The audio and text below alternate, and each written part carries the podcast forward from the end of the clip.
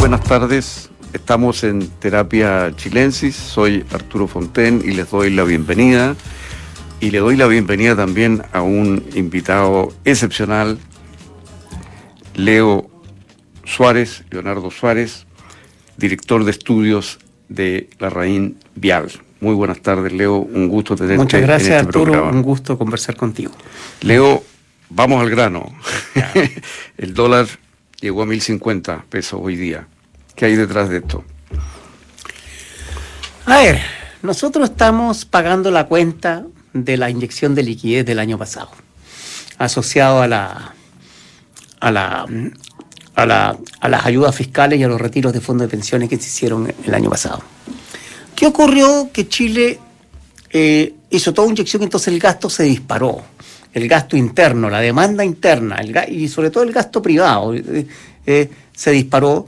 Y a fines del año pasado terminamos con un déficit fiscal inédito de 7,6% del PIB, inédito en los últimos 30 años, y un déficit en cuenta corriente, la diferencia entre ingresos y gastos, de 6,5% del PIB.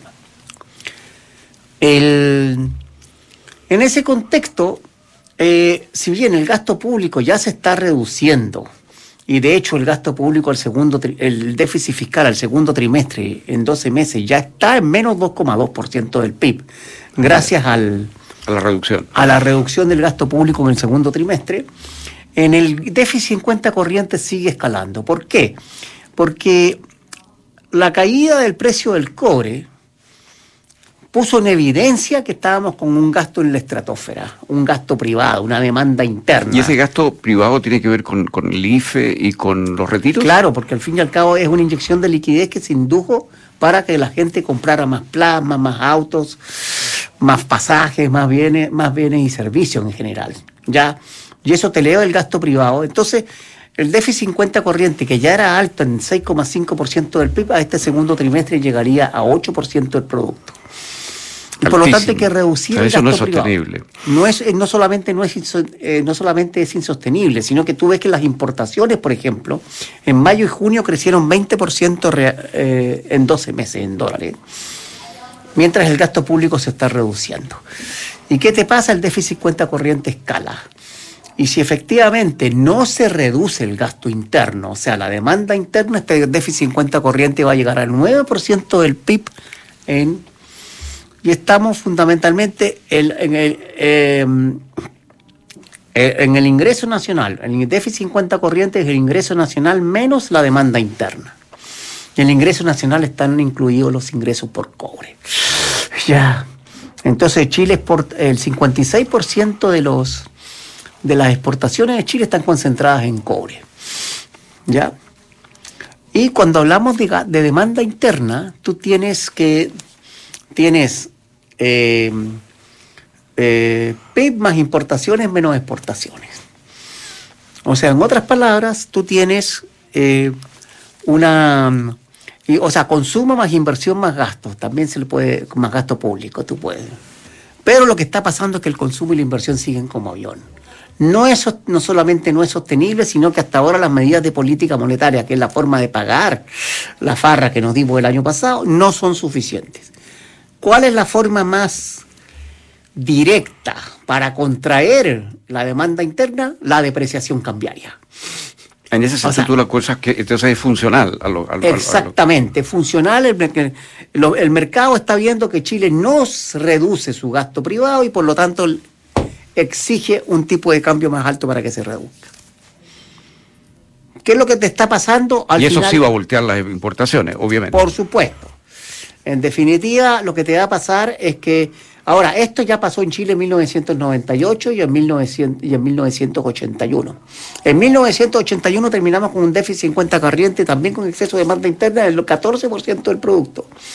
Algo inconcebible. ¿Y qué pasó después? Chile quebró, como todos sabemos. Devaluación, crisis financiera, intervención bancaria y recesión de caída del PIB de 18% y, y 30% de, de la demanda interna, además de desempleo en 30%. Eso fue el 82, ¿ya? 83. Eh, en segundo lugar, en el 98 también pasó lo mismo. Sin embargo, ahí el Banco Central dejó flotar la tasa interbancaria en el tercer trimestre del 98, ¿ya? Para impedir que se suba el dólar. Y por lo tanto, lo que te ocurrió allí fue exacerbar la recesión, ¿ya? Con esa... Con esa medida. hasta el día de hoy le pasa la, la cuenta del Banco Central por, por, por, por, por las tasas de interés en la estratosfera, porque si las tasas eh, fluctuaban entre UF más 25 y UF más 150%, y simplemente era para fijar el tipo de cambio en 455. Que alguien en el Banco Central consideraban que si subía el dólar se descansaban los, eh, los bancos y el sistema financiero, se recordó la crisis de la deuda, en otras palabras, de los 80, y, el, y también el, el, Y por otra parte se pensaba que si el dólar en 455 era, era un... impedía que la inflación se, eh, se disparara. Al final terminamos con una inflación mucho más baja el año 99 y el país entró en recesión. O sea, aquí en cambio se ha optado por un camino más suave, pero, no menos, pero también duro, ¿ya? Que significa depreciar el tipo de cambio para controlar la, el, pero el Banco Central el podría de interno. el Banco Central podría en teoría intentar la misma política que se intentó que se llevó a cabo el 98 no yo creo que eso no lo va a hacer. No y lo va a el hacer. Consejo actual no te va No a hacer. lo que sí te puede hacer es intervenir en el mercado cambiario. Vendiendo vendiendo dólares ya sea en el mercado forward o en el mercado spot y tiene espalda el Banco Central de Chile como para Sí, hacer o eso? sea, de partida tiene más dólares que, en- que para la crisis del social del noviembre de 2019, donde salió a, 20 mil- salió a vender 20 mil millones, cuando tenía reservas por 38 mil y hoy día tiene por 47 mil millones. ¿Ya? O sea, tiene más, ya, porque salió a comprar en la pasada. ¿Ya? En ese sentido, eh, yo lo que creo es que simplemente, pero lo que pasa es que hay que darle tiempo al tiempo. El mercado está choreado, por llamarlo así, porque hasta ahora la- el alza de tasa de interés ha sido, eh, ha sido inocua para contraer el gasto interno. ¿Y eso es porque no ha subido lo suficiente, crees tú, o porque hay un rezago en el efecto? Siempre hay un rezago. O sea, de partida con rezago tenemos exceso de gasto. La verdad es que nadie veía este exceso de gasto interno porque el cobre estaba en la estratosfera. Pero se cae el cobre y por cada centavo que cae el precio del cobre son 120 millones de dólares menos en balanza comercial. Y, desde, y desde, y desde el 8 de junio hasta la fecha que empe- empezó a caer el cobre, ya tenemos 115 centavos, porque cayó de 4.45 a 3.30. Entonces tenemos 115 centavos, o sea, son más o menos 13.000 13.800 millones de dólares menos tiene el país en balanza comercial.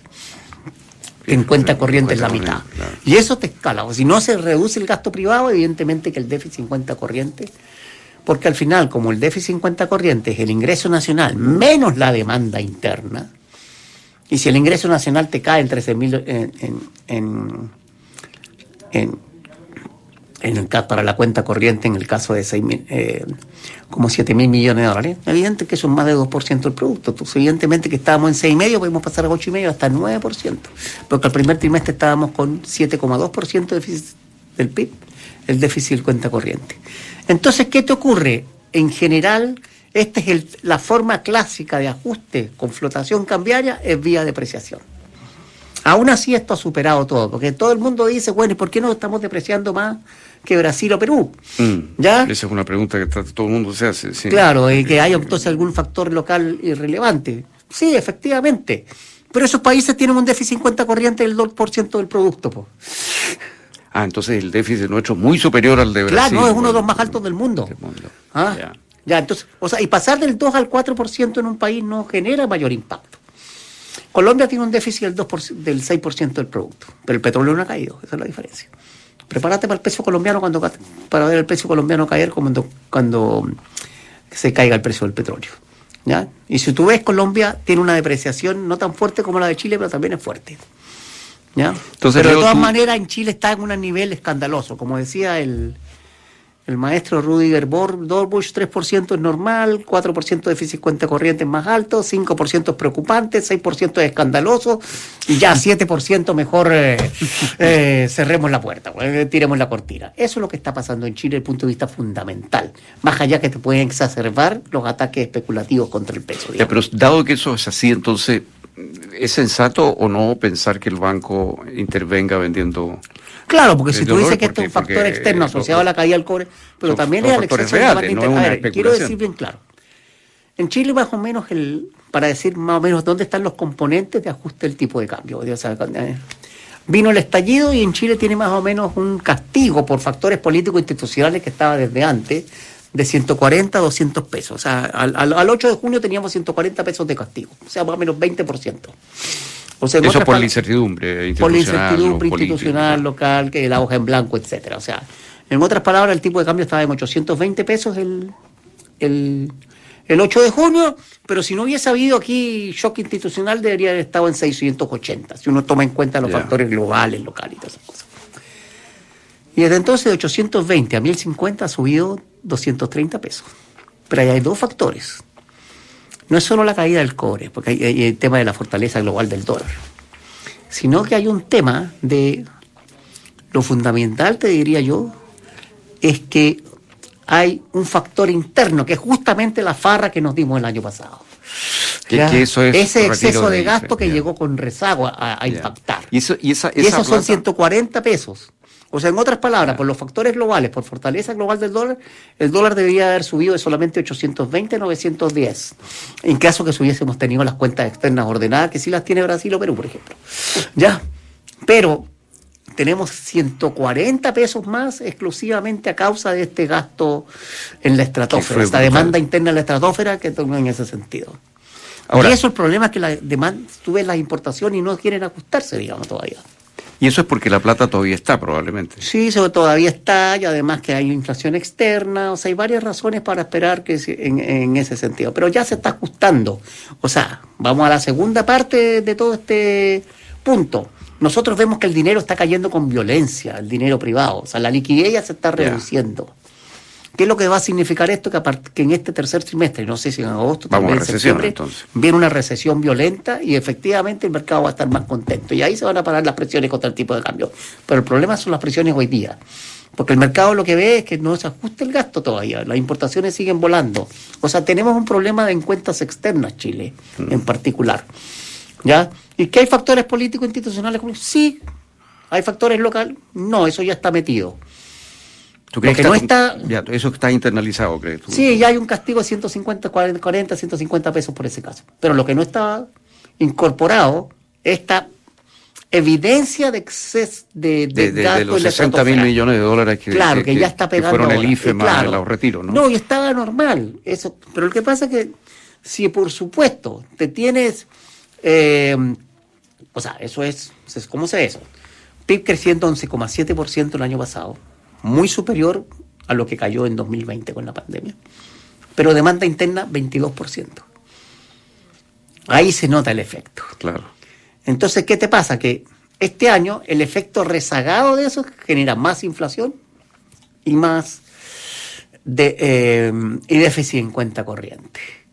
¿Por qué? Porque eso se puso en evidencia cuando cayó el, cobre, Porque te caen los, te caen los ingresos y el gasto se mantiene en la, eh, eh, eh, se mantiene en la estratosfera, digamos, en ese sentido. ¿Ya? Entonces eso te reduce el déficit en cuenta corriente, te, aumenta el déficit en cuenta corriente. ¿Ya? Porque sencillamente el gasto no te cae y sin embargo te caen los ingresos. O sea, si ya había un déficit antes, ahora el déficit es mucho mayor y eso pasa a ser intolerable para los mercados financieros y para toda la economía. Y eso es lo que está presionando. Y eso presiona al alza el precio del dólar. Dime, ¿y, cómo ves tú en esto el tema salida de capitales? Miras, yo te diría que en este momento nadie está sacando dólares a mil pesos. Pero hubo salidas importantes. Hubo, pero lo hubo. O sea, en otras palabras, eh, Hubo una salida de capitales que según el Banco Central fueron 30 mil millones. Mm. Ya, pero ya el problema es que ya los inversionistas ya rebalancearon su portafolio. Ya. entonces ahora hay problemas para entrar, aunque están entrando chinos, pero eso no es. Bueno, justamente por eso, eso es lo que te dice el déficit cuenta corriente, que si tienes un déficit cuenta corriente de menos 8% del PIB, debes tener entrada de capitales por 8% del PIB para compensar, ese déficit. Ya, y eso es lo que no se está dando. o sea, el mercado plantea que no va a haber dar que no, va, no se va a dar. Entonces, ¿qué te pasa? Esto se ajusta vía recesión, porque vía recesión cae la demanda interna y vía demanda interna. ¿Por qué esa plata no va a entrar? Eh, podría entrar, pero a otro dólar más alto. ¿O son factores institucionales los que están reteniendo ese Sí, puede ser, pero el problema es que cuando tenemos un déficit en cuenta corriente del 8 o 9% del producto ya, es un tema de que Y Chile no está efectivamente, o sea, ya, ya incluso ya salió. Pero tú tienes razón, o sea, en el sentido de que pero entonces tengamos un déficit en cuenta corriente más bajo para que el, inversionista extranjero sea más atractivo entrar a Chile. Y en ese contexto, el, el, porque ahora lo que te pasa es que viene una recesión. La recesión te va a hacer caer el gasto privado, te va a reducir la demanda interna y también te va a hacer reducir el PIB. Y después viene el desempleo. O sea, yo te diría que de aquí a seis meses no vamos a estar discutiendo la inflación. Vamos, a estar discutiendo el desempleo. El desempleo y la recesión y que... Eh, mm, caen las utilidades de las empresas, caen, eh, cae la masa salarial, o sea, se queda la gente sin pega y los salarios se contraen, en fin. O sea, primero nos disminuyen los sueldos reales con la inflación y luego... O sea, una forma de disminuir los sueldos es simplemente echando a la gente a la calle, digamos. Mm. Ahora, esa es la consecuencia natural de haber tenido la farra el año pasado. ¿Te das cuenta? Claro, si el cobre se hubiese mantenido en, en las nubes, no habría pasado esto. Ya, pero la gente se apostó a, que, el cobre se iba a mm. mantener entre 4 y 5 dólares por mm. libra. Bueno, hubo algunos que predecían eso. Y más todavía, em, claro. Y en ese sentido eso duró hasta... bueno, el momento que... O sea, la verdad sea dicha, esta cuestión, la caída del cobre tiene asociada a la recesión global. O sea, lo que te pasó es que vino la... Subía el precio de los commodities exacerbado por la guerra de Rusia-Ucrania y lo que te pasó fue que te subieron los costos de todas las compañías, te comprimen los márgenes globales y eso automáticamente te, te genera una, una, eh, una debilidad de la demanda global en los países desarrollados.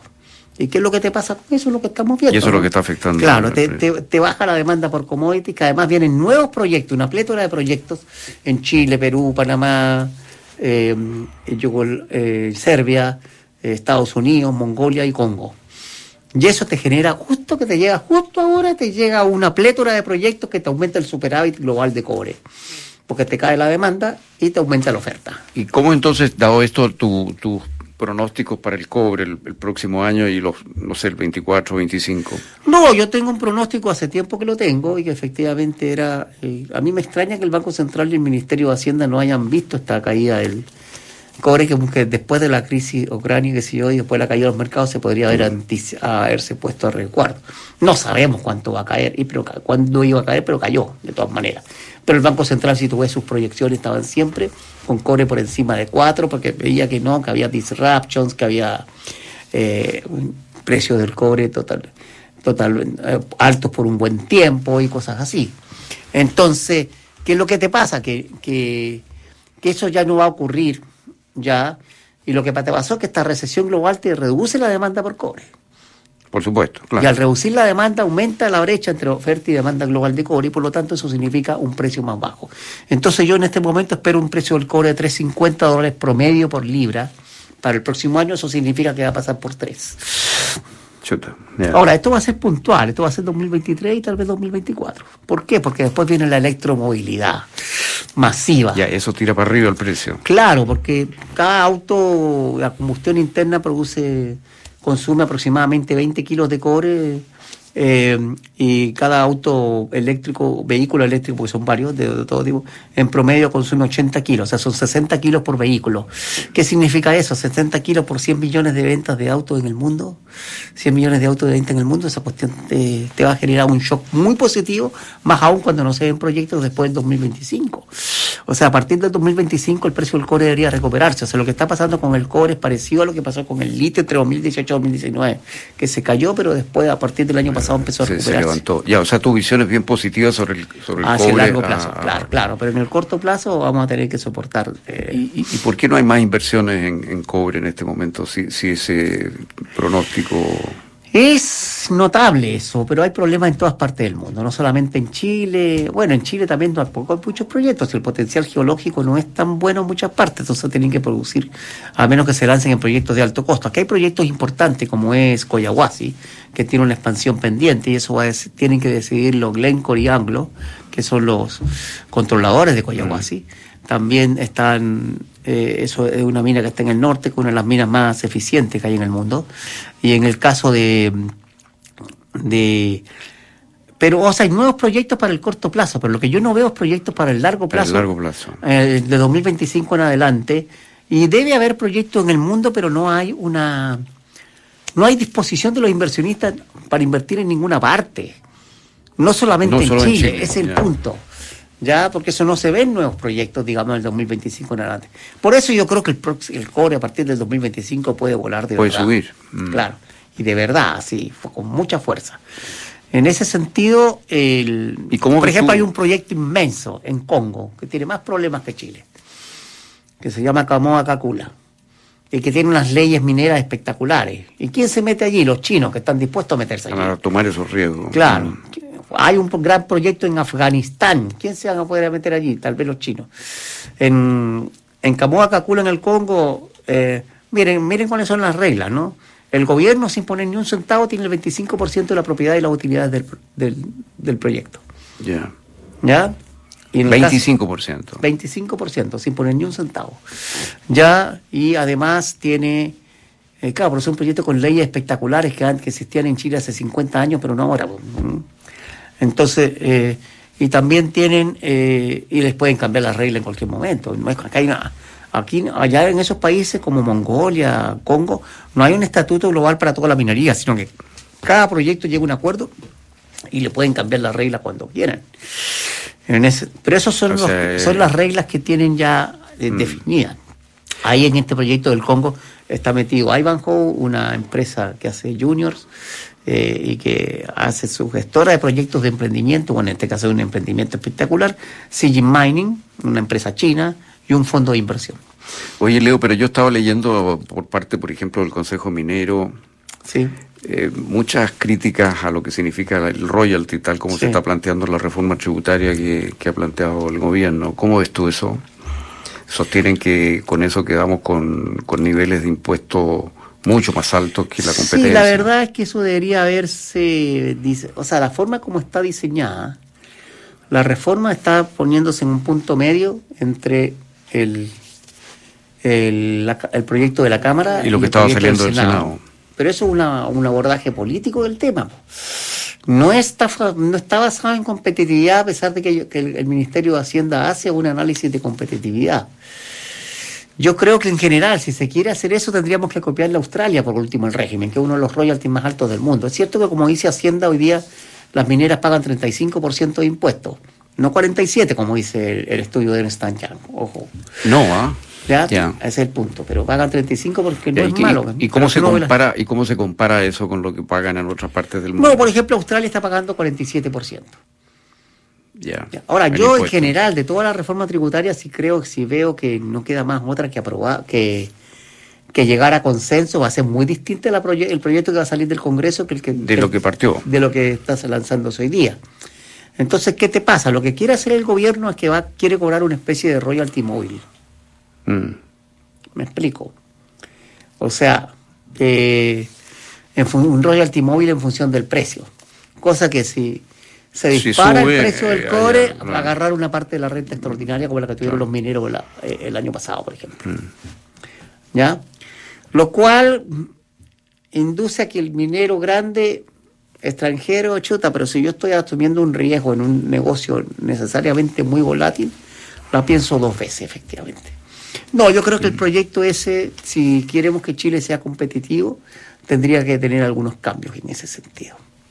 Por lo menos yo he visto los números y no, no me terminan de cuadrar. Tampoco una cosa tan maldita, por llamarlo así. ¿Ya? ¿Tú crees que va a haber un proceso de negociación ahí que...? Sí, sí. Yo personalmente pienso que así como Mario Marcel eh, estuvo dispuesto a negociar con la reforma previsional del 2007, también lo va a hacer acá. Leo, ha sido un gusto enorme tenerte aquí, muy interesante tu explicación, muy buenas noches. Gracias. Muy buenas noches. Eh, Sonda, la transformación digital de tu negocio nunca estuvo en mejores manos. En Sonda trabajan para disfrutes tu vida innovando y desarrollando eh, soluciones tecnológicas que mejoran y agilizan tus operaciones. Conócelos hoy, Sonda Make It Easy. A continuación, información privilegiada al cierre y luego sintonía crónica Epitafios junto a Bárbara Espejo y Rodrigo Santamaría.